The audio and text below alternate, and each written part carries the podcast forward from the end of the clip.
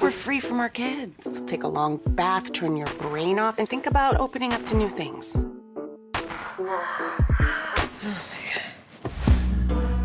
College is a big leap, and not everyone's ready. We're gonna do a little role play about consent. I didn't consent to being bored out of my school. Ever since my son went away to college, I've been having these crazy fantasies. Well, what are you gonna do about it? Nothing. Do it.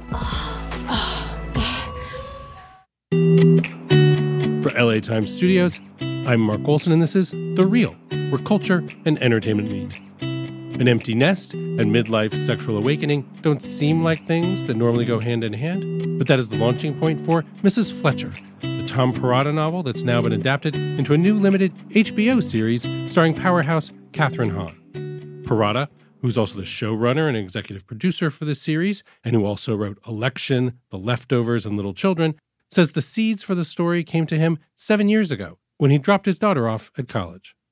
Mrs. Fletcher also follows the experiences of the title character's college freshman son.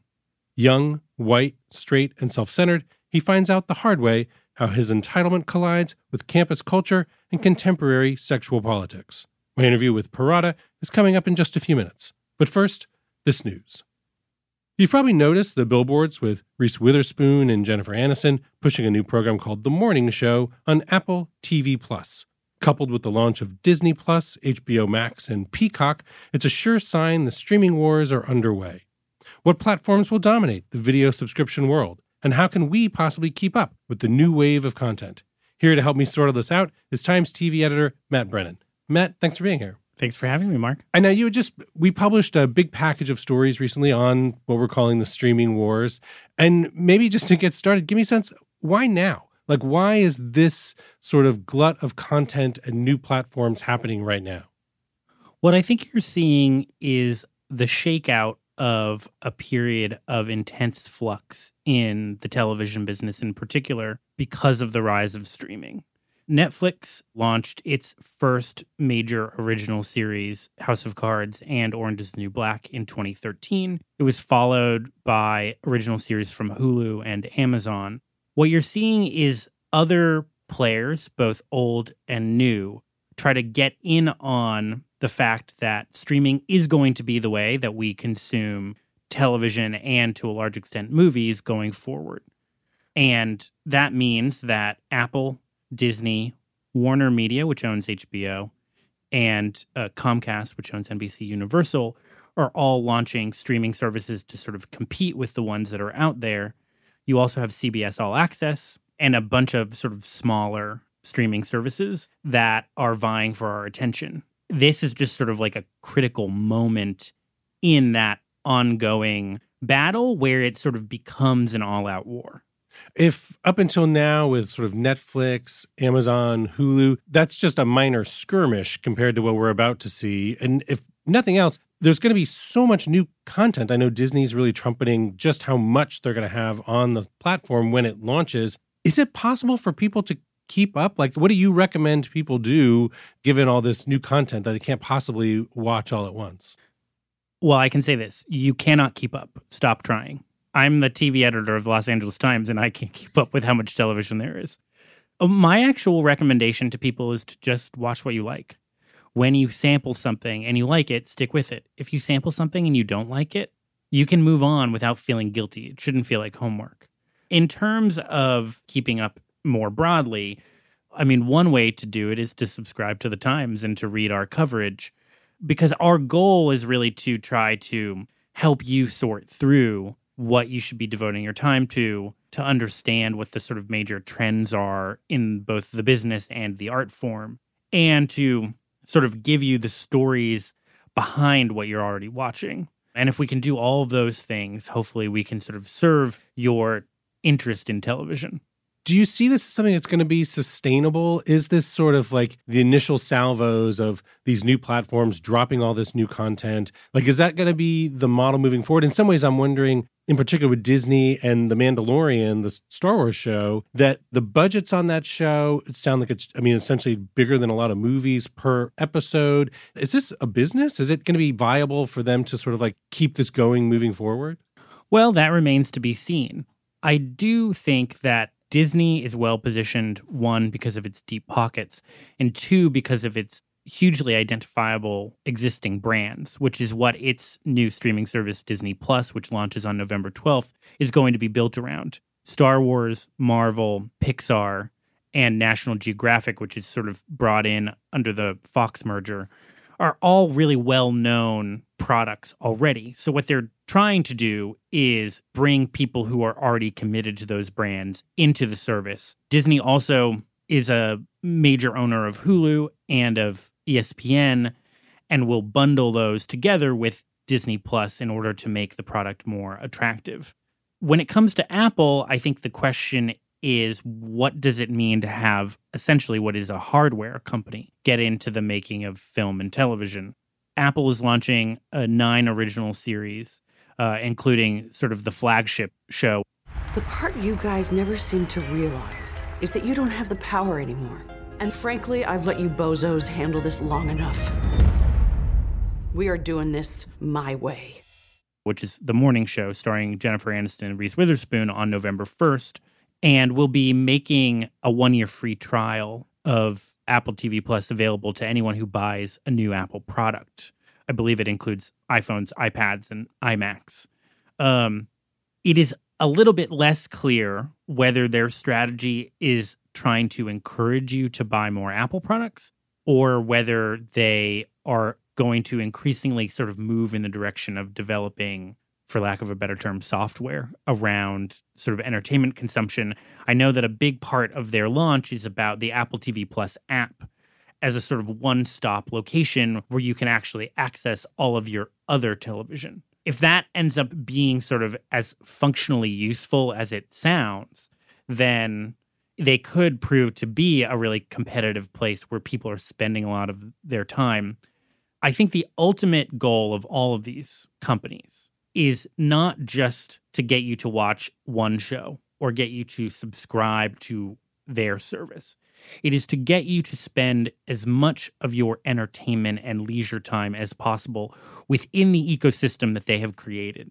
Because in doing that, you are not only likely paying a subscription fee per month, but you are also giving them a lot of information about your consumption habits that they wouldn't otherwise have, giving them an opportunity to sort of sell you other products, whether it's branded merchandise, whether it's hardware, whether it's other programming. What they want is to be your only place to go. What makes it a war is that all of them have good reasons why they should be your only place and none of them yet have such a dominant position that they are the only place. And it will be interesting to see how that works.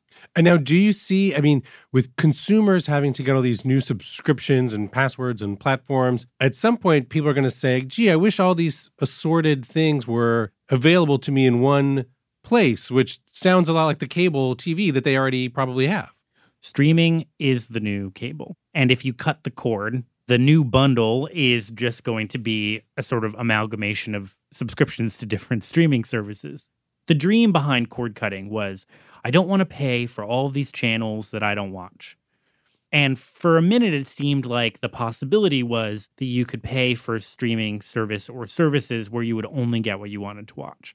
But as those services start to sort of supplant or join cable companies in terms of vying for our attention and our dollars, what you have is a return to the original proposition, which is no matter which streaming services you subscribe to, there are going to be things that your friends are watching that you are not able to watch. And there are going to be things on those services that you have no interest in watching. That is unavoidable. Just on a level of sort of pure fandom and anticipation, what are you looking forward to? Like, is there a show that like you're excited about that's on the horizon from these new platforms? No. I I don't want to be a downer. But I do think that one sort of drawback of the streaming wars is the feeling of mass production coming back to television after a long period of creative fervor. One of the things that happened sort of in the first era of streaming's rise is that it forced everyone to sort of shake up their approach to programming in order to compete in an ecosystem that didn't abide by the old rules. So it's interesting to me that 2019 marks 20 years since the debut of The Sopranos, which is often sort of considered the progenitor of what became known as the golden age of television. I think 2019 and the start of the streaming wars in some ways will be remembered as the sort of closing of the chapter of that age. Because those things are determined by technological and economic factors, not just creative ones. And we're entering a period where, yes, we will continue to have great television shows and really sort of radical artworks on TV, whether it's broadcast, cable, premium, streaming. But I do think that there will be, in the increasing volume of television, a loss of that sense that what was the best stuff on TV was also the stuff that everyone was talking about which I will note is not always what everyone was watching. There is a distinction to be drawn between ratings and sort of buzz or chatter. But I think with the caveat that, you know, a lot of what is going to be coming out from these streaming services hasn't been announced yet. I think that my fear as a lover of television is that it becomes easier for really good shows to get lost in the shuffle. Well, I'm sure we're going to continue talking about this both on a sort of a show to show basis and also for the with regards to kind of like the the bigger picture and ongoing horizon. So to help us make sense of this, thanks for joining me today, Matt. Thanks, Mark. And uh, now let's go to the Glenn Whipp Awards Minute. The Academy Awards aren't until early February, but some of the first winners of the season will be receiving honorary Oscars at the annual Governors Awards on October 27th. This year's honorees are actress and activist Geena Davis, Native American actor Wes Studi, Italian filmmaker Lina Wertmuller, and of course, the legendary director David Lynch. And here to talk to me about the Governor's Awards in both their official and unofficial capacity is Glenn Whipp. Glenn, thanks as always for being here. You bet, Mark. And now tell me a little bit, first of all, about the Governor's Awards. Why do they even have them? Like, how did the show get started? Well, this was split off in 2009. So you used to watch the Academy Awards probably when you were growing up, and you'd see these great moments of the Hollywood legends getting their honorary Oscars. This was back when the Oscars telecast would go on for 12 hours, and nobody cared because there were three channels, and what else are you going to watch?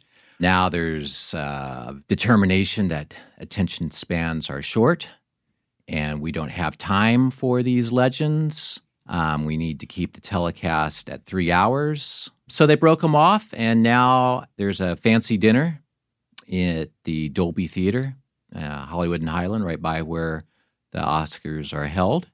And they give three or four honorary awards every year. Now, Geena Davis has won a competitive Oscar. She won for The Accidental Tourist. These other three honorees do not have Oscars. To what extent do you feel like the governor's awards, these honorary Oscars, are these like makeup awards? Is this for people that the Academy kind of feels like uh, they should have won an Oscar at some point? Mm. It's always been kind of a mix. Two or three years ago, Harry Belafonte got one of these honorary Oscars. And it was as much for his activism as it was for his career. And I think you see that again this year. As you mentioned, Geena Davis, she already has an Oscar for acting. But in the last, what, 15 years, she's become really well known for advocating for women in film.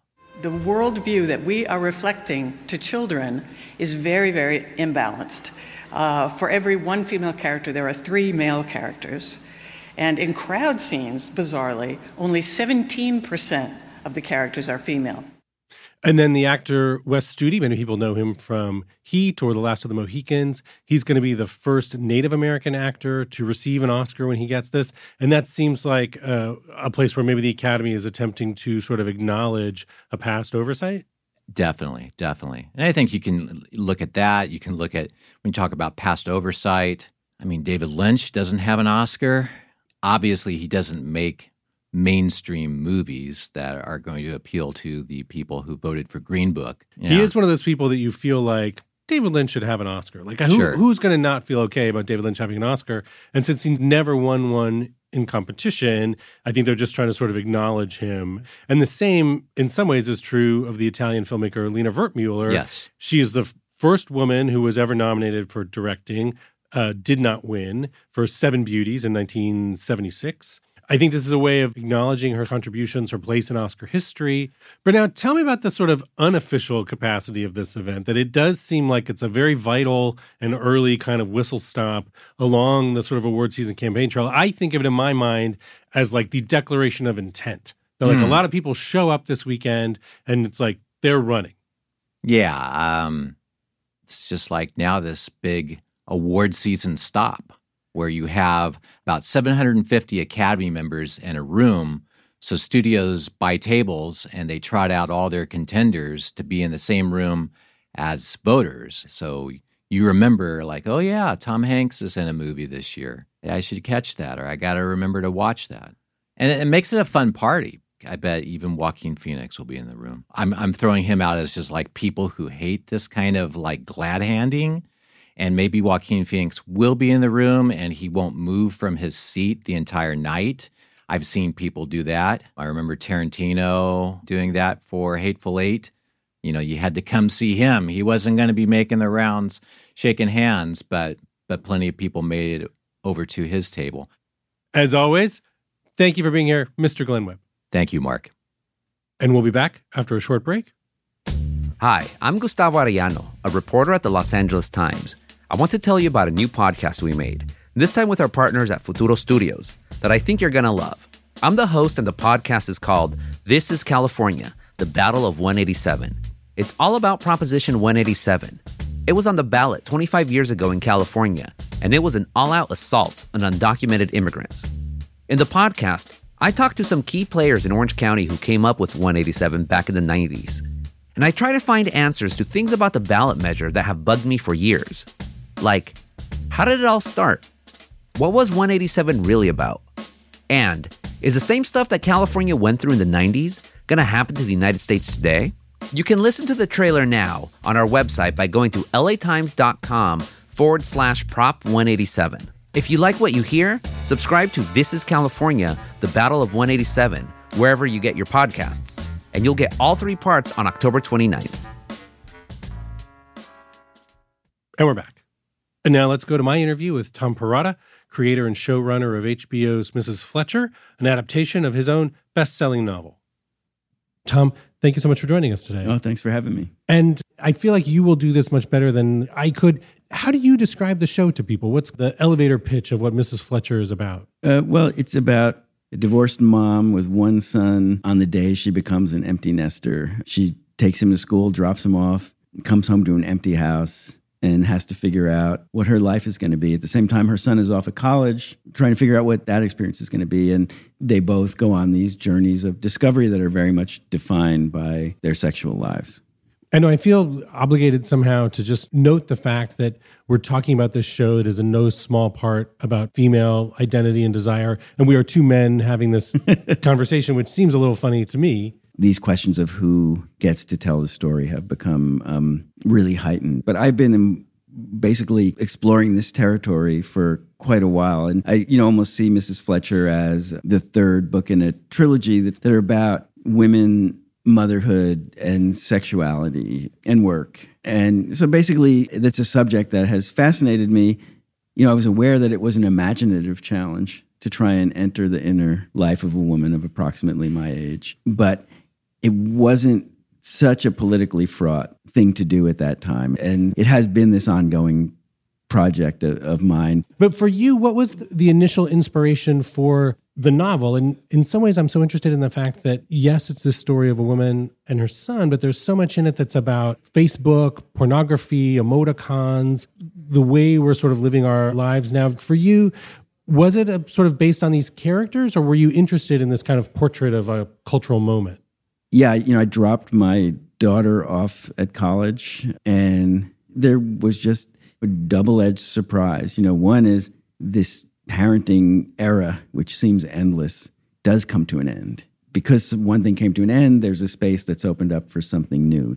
And something new in midlife is really interesting. Once you become a middle aged person, maybe when you're young, it doesn't seem that way. But there was that. And then there's just me personally, which was to be in a college dorm again was a surprisingly powerful moment for me. And probably I'm not the only one. I feel like I have some unfinished emotional business around college. I really wanted to be back there. That was my most powerful feeling. I'm leaving my daughter there, and some part of me is like, I should be here that was a fun time. That was a mind expanding time. That was a time when I felt really alive. It wasn't that I was so happy necessarily, but I felt like things were happening and the world was full of possibilities. And of course, college is the site of all these you know, new definitions of gender, new vocabularies for gender, uh, new ideas about consent, a kind of pushback on male centric sexual revolution, et cetera. So it was just all these things kind of swirling around. So tell me more about how you responded to this cultural moment, the idea that you've written these other stories that have had female characters that may or may not be sort of your proxy the way that the character in Mrs. Fletcher is and how do you respond to the moment like how difficult is is it for you to sort of change the way you're approaching these characters in your writing well, almost that became the subject, the feeling of like, oh, I don't exactly know the rules of this game. You know, so I had to like consult with my kids who were in college or recently out of college. Am I getting this right? Um, what is this? Am I discussing gender in the in the correct way? I tried to kind of make that sense of, of that tentative tiptoeing feeling like a little bit part of the the story itself. And then this is not the first novel of yours that's been adapted into a movie or a television show. Obviously, Election, Little Children, The Leftovers. At this point, when you're writing the novel of Mrs. Fletcher, are you thinking at all of the TV adaptation as you're writing your novel?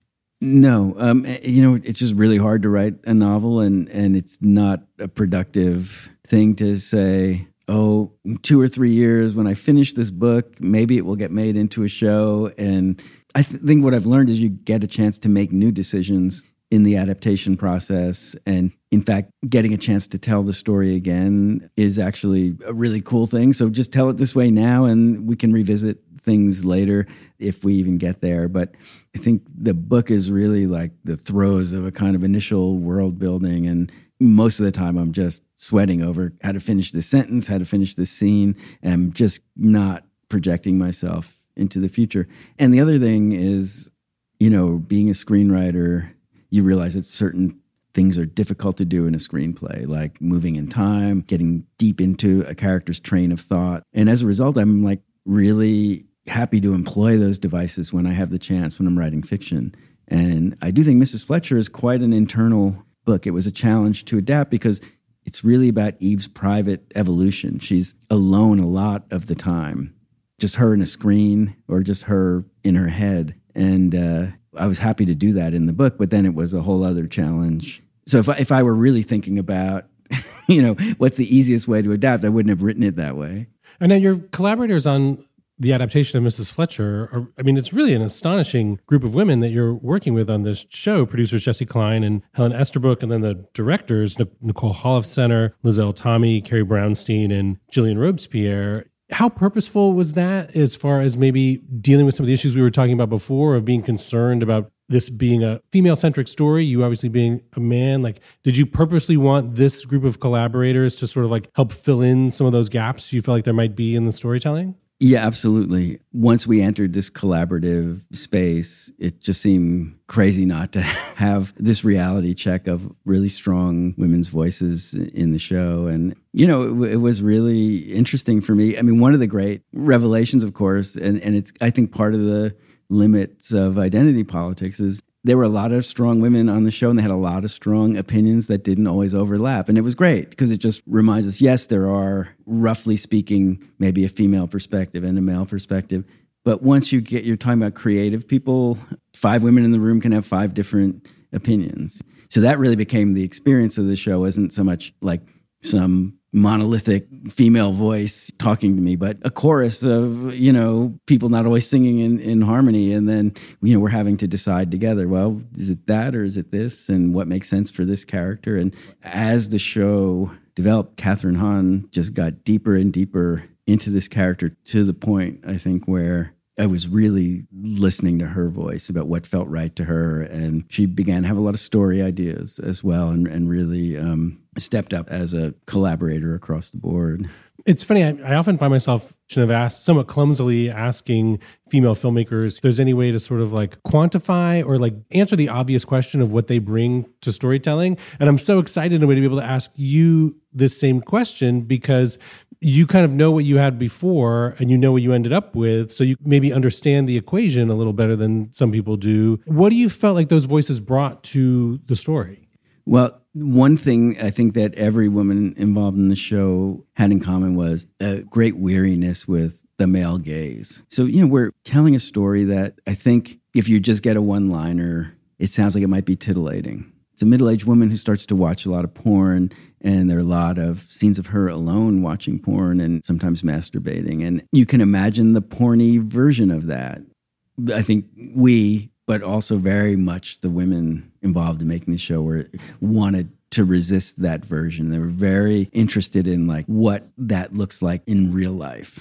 I don't want to spoil the scenes, but I think you're watching a woman explore her sexuality. She's not wearing sexy clothes. She's sometimes in awkward positions, you know. Um, that was something that everyone agreed on. Like porn is for the man watching, you know, and in these shows about what's going on with the woman who is seeking pleasure. And now tell me a little bit about the casting on the show because Kathryn Hahn in particular is just so perfect for this role and she has such a knack for portraying women in this kind of certain sort of emotional free fall. When we started to just think in broad strokes like okay, this character is mid 40s and like she works at a senior center. It's a very unglamorous setting. She just lives in a kind of very middle class suburb. You know, not every movie star actress is believable to me in that space, you know, but Kathryn very much is, she feels real to me. But the other real challenge was, as we talked about before, it's a very internal story. And I think that there's just no one better at showing us on her face what's happening inside, these micro expressions that make you just not want to take your eyes off of her because something is happening every moment with her. Um, because she's alone a lot in the show, you need someone who is that magnetic to get you through those quiet moments. Kathryn is so readable. you know, you're just having to read her constantly. And I think when you watch her, you get very alert, and that's an exciting place to be as a viewer. And tell me as well about the casting of Jackson White, who plays her son in the show. I like so much a line that he has where he says something to the effect of, When I was in high school, everybody liked me, and now I'm in college and I'm some kind of bad guy. And he doesn't really understand the way the world has changed around him, and he's trying to respond to that.